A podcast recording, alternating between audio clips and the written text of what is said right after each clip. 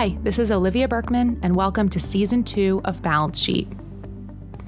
As we're all starting to see a light at the end of the COVID 19 tunnel, we might be tempted to keep the past in the past and look forward to better, less challenging days.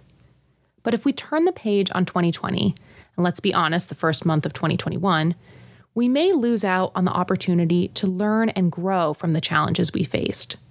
Ultimately, there will always be uncertainty and heartache and strife. No one knows this better than today's guest, Brenda Zamzow. Brenda has faced enormous hurdles in her personal and professional life, any one of which might defeat a person. But for Brenda, current Chief Financial and Administrative Officer for the Girl Scouts of Greater Los Angeles, the hardships served as wake up calls and inspiration. Her positivity is infectious, and her don't sweat the small stuff attitude is incredibly important during these trying times. Please enjoy my conversation with Brenda.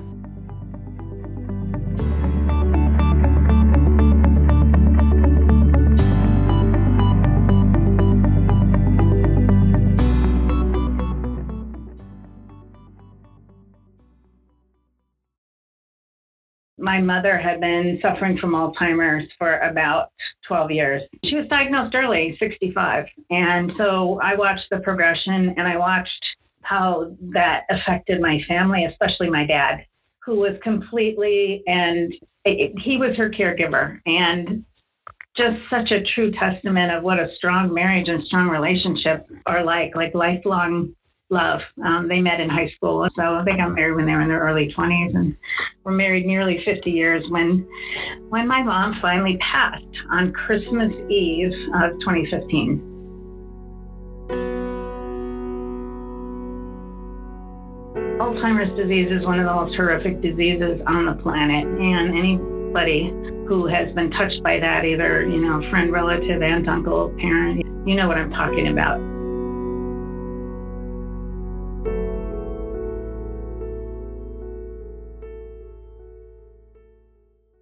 right before that happened, about a year before that, I had been married for seven years and I had to tell my husband I needed a divorce.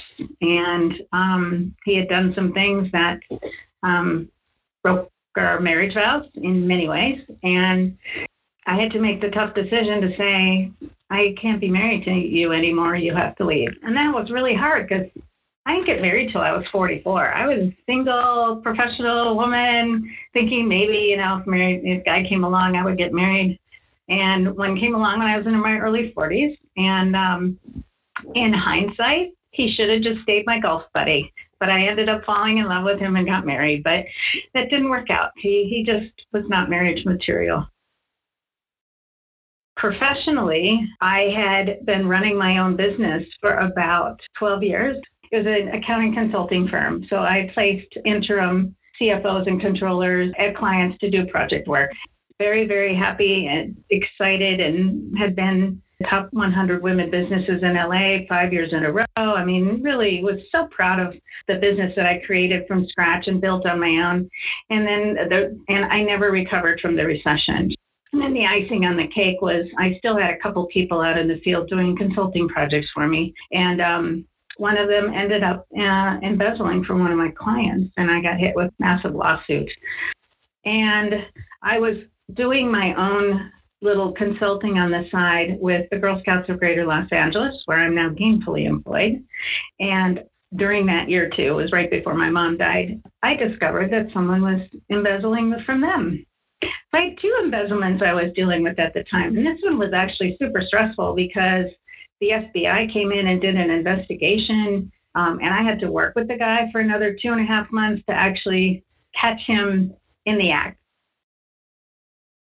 Early in my professional career, I had been diagnosed with something called Meniere's disease. So I had kind of been losing my hearing in my right ear for quite some time right when all of this stuff was going on, and I definitely think it, stress was related to it, but my hearing started going in my left ear, and it and it went dramatically. Like not just progressive hearing loss, but like one day I woke up and I couldn't hear. When you're dealing with just life, you know, you, you need to hear. Face masks, that's a whole nother story because I can't read your lips, right? You know, people who have perfect hearing tell me how frustrating it is. They can't hear when people are wearing masks because it's, the sound is so muffled. So not only is the sound muffled for me, but I can't read their lips and their facial expressions, which is so much a part of, of hearing and communicating. I grew up in a very happy, healthy household. Any of you that are from the Midwest or know know and have worked with Midwesterners maybe know what I'm talking about. But we sort of have a reputation for being pretty straightforward, pretty real, and resilient, I guess. I grew up on a dairy farm. I was the fifth generation in my family to be born at the Zamzow homestead. My dad inherited the farm from his father, who inherited it from his father, who inherited it from his father, who was the immigrant who came over in the 1850s and picked out that piece of 150 acres and, and you know, cut the trees down and, and built the barn and all the buildings and every so there were boys all the way along and then my dad had two girls and so i was the oldest and the farm kind of ended with us because as much as I loved growing up out in the country, I knew I was destined for something else. And I um, was the first in my family to go to college. That was a big deal. College, and then I went to London my first year out of college. I didn't have a job when I graduated from college. There was a big recession going on in the early 80s. So I graduated without a job, but I got an internship working for one of the big eight at the time accounting firms, Arthur Young. Um, and I actually met and fell in love with somebody while I was over there. Uh, my, my internship was for one year. And so when my internship was over, he put in, put in for a transfer and we ended up in California. And that's how I got here when the recession really took a beating with my my business, um, I got a call one day. It was I think 2010, 2011, from the current board chair of the Girl Scouts. Betsy called me and said, "We are going through a strategic plan, and we don't have a CFO on our staff. Do you have anybody in your consultant pool who might want to come in and do a project for us for a couple of months?" And I said, sure, let me, you know, and I hung up. And about 30 seconds later, I'm like, why don't I do this? It might, you know, it could be really fun. I think I got the right experience for it. And um, when I was running my business, I didn't do any field work, but I, I thought this would be the great, a great opportunity. So I went to work for them as a consultant, signed a three month contract. I was going to just help them through the strategic plan and build some financial models and stuff like that. Well, it only took a week or two, and the CEO said, now, can you restructure our finance team, our finance department, and we need some new internal controls put in place. And you know what? Our budget season didn't go very well last year. Can you help us with that too? So, as what happens with lots of consultants, I came in and then they just gave me another project, another project. So, I actually ended up being the part time CFO for three and a half years. And it was during the time that I was a part time CFO that I discovered the uh, the embezzler. So once we ended up going through the court case and him getting his sentence, he went to uh, the federal penitentiary for a few years. The board chair and the CEO and the and the audit chair said, "You really need to hire Brenda." That's when I said, "You know," and mind you, the embezzlement was happening with my business and all this stuff was going on with me per- personally. So it was the perfect time for me to say, you know what? Loved my business, had so much fun in it, thought that was the only thing I was going to do for the rest of my life. But the Girl Scouts fell in my lap, and it was the best thing that could have happened to me at the time. I'm in my 11th year now, total between consulting and, and working full time. And I, I love my job. It's hard. I work hard. And I also, right now, have the pleasure of chairing our COVID um, return to work task force. So that's been a whole lot of extra time that I'm spending trying to keep our girls, our staff, our volunteers safe, as safe as possible. And, uh, you know, Los Angeles is a hotbed right now. So, you know, I put some really, really strict protocols in place to just keep everybody safe. We've all been remote since March. You know, we're not considered an essential business. So, um, we're all working from home like, like most people are right now. Now more than ever, young girls and young women need to be connected. And the pandemic has really taken a toll on social interaction, uh, mental health, and, and all of that. So I think what we've done as a national organization and here locally in Los Angeles is pivot quickly to virtual programming and trying to keep girls connected virtually. They are not able to meet in groups here in Los Angeles and in many parts of the country because they're still safer at home and can't gather outside of your household. So it's made it really challenging and really hard, you know, to bring new girls into the program and into Girl Scouting. But those that were established troops, you know, those girls are they're really together, you know, they're connected. And so we're doing a lot of virtual programming and virtual troop meetings and, and things like that. And it's been tough because, you know, most of our troop leaders are, are working parents and they're on a, you know, they're sitting in front of their screen all day long. The girls are doing online and remote learning, so they're in front of a computer screen all day long. So the last thing they really want to do is sit in front of another screen again after all of that and, and have a troop meeting. But they're doing it and it's working. And um, we're doing a lot of online activities. Um, so there's a lot of things that, you know, are moving and, and shifting to keep girls connected. Um, and then when this all lets up again, I think it, it's going to look very different, you know, nationally and also here locally. Um, we've been really raising awareness and for social justice and we probably almost a year ago now established a DEI committee and we uh, created a new position on our management team for a DEI and a director. So the organization strategically is really taking a look to make sure that we've got equity and inclusion and diversity across the board. You know, Girl Scouts has always um, prided ourselves on being extremely inclusive. So that's something that uh, we'll, we'll never stop doing girls are changing. You know, the, the, the, traditions of cookie camping and cookies are still there, but we're doing so much more.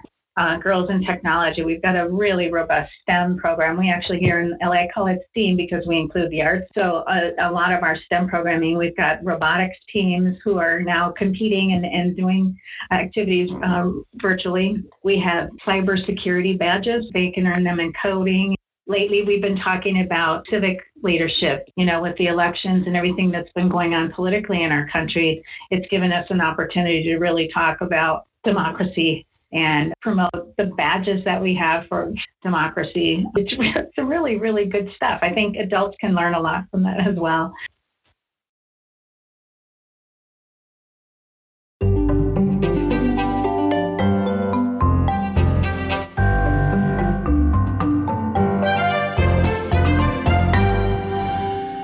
Since 1931, Financial Executives International has been the leading advocate for the views of corporate financial management. Its more than 10,000 members hold policymaking positions as chief financial officers, chief accounting officers, controllers, and treasurers at companies from every major industry. And FEI enhances its members' professional development through peer networking, career management services, conferences, research, and publications. Join FEI today to network with key influencers, understand emerging issues, advocate for corporate finance, and boost your career opportunities. Both individual and corporate membership options are available. Go to www.financialexecutives.org and click on Become a Member. Or look for the link in this episode's show notes.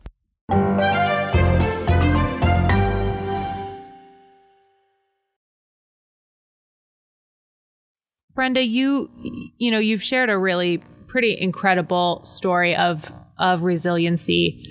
In what ways do you think those experiences, your mother's illness, your divorce and, you know, going through some of these career transitions and and hurdles, how do you think those experiences have shaped you as a leader, as the leader that you are today? Like, how has it influenced your leadership style, do you think? Mm, that's such a good question. Um, there's probably no one short answer to that. Um, what I would say is that maybe the most important is don't sweat the small stuff. There's a lot more going on than most people know. I used to have a sign on my door when I had my office that said, like, keep your drama out out of, here. Like there's no room for drama in the in the office, right? I've got enough of my own. No, but I just, you know, people who worked for me knew that I just didn't have a lot of patience for drama. There's so many things more important professionally than you know whatever's going on that particular day. So I think I I have a um and and I've been told this from the people that are my peers and mostly from the people that work for me or have worked for me that I have this calmness about me. I I never shout, I never yell, and I'm really calming. And I think that the more severe thing that's dropped on my lap, the calmer I get, the calmer I become in a crisis. You know, and we've had to deal with lots of crises crises over the years. Um, I've dealt with a lot of personal crises, but also professionally, we've had to deal with a lot of things. COVID being the most recent one. Now, do you meditate, anything like that? How do you keep your calm and composure? You say you don't really raise your voice. I do not meditate. I don't. I think I breathe. I, I breathe, and maybe that's part of meditation, but I just, you know, I take a deep breath and I pause before I react. Some of the things I do in my spare time are play with my animals. I honestly completely subscribe to the fact that animals do keep you healthier. You know, when you pet them, it releases those great hormones that, you know, make you feel happy. I also, um, I'm a jigsaw puzzler. It's so soothing to me. I can go zone out. I have a little puzzle room at the front of the house that it's just me and I get in the zone and that's my kind of zen moment. That's totally meditative. It, uh, yes, I think it is. I could sit for hours. We have discovered that Girl Scouts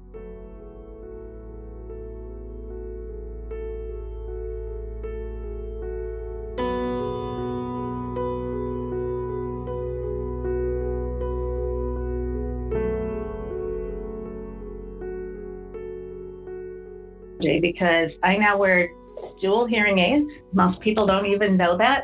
And I'm able to pretty much function. Um, Zoom has been a great thing because I actually wear this Bluetooth device that channels the, the sound, the audio right into my hearing aids, just like I'm wearing ear, earbuds. So I can actually hear crystal clear when I'm on a Zoom call. So it's been one of the, one of the, um, I think, silver linings of this pandemic yesterday, you know, we had rain this weekend here in LA. And so after rain in LA, it's always such a beautiful, gorgeous time. So my uh, boyfriend and I went up to a park that's really high in, in the middle of LA. It's called Kenneth Hahn Park. And we hiked around up there and took pictures. And you can see the downtown skyline with the mountains in the back with the snow, snow capped mountains. And the, it's those days in LA that are priceless.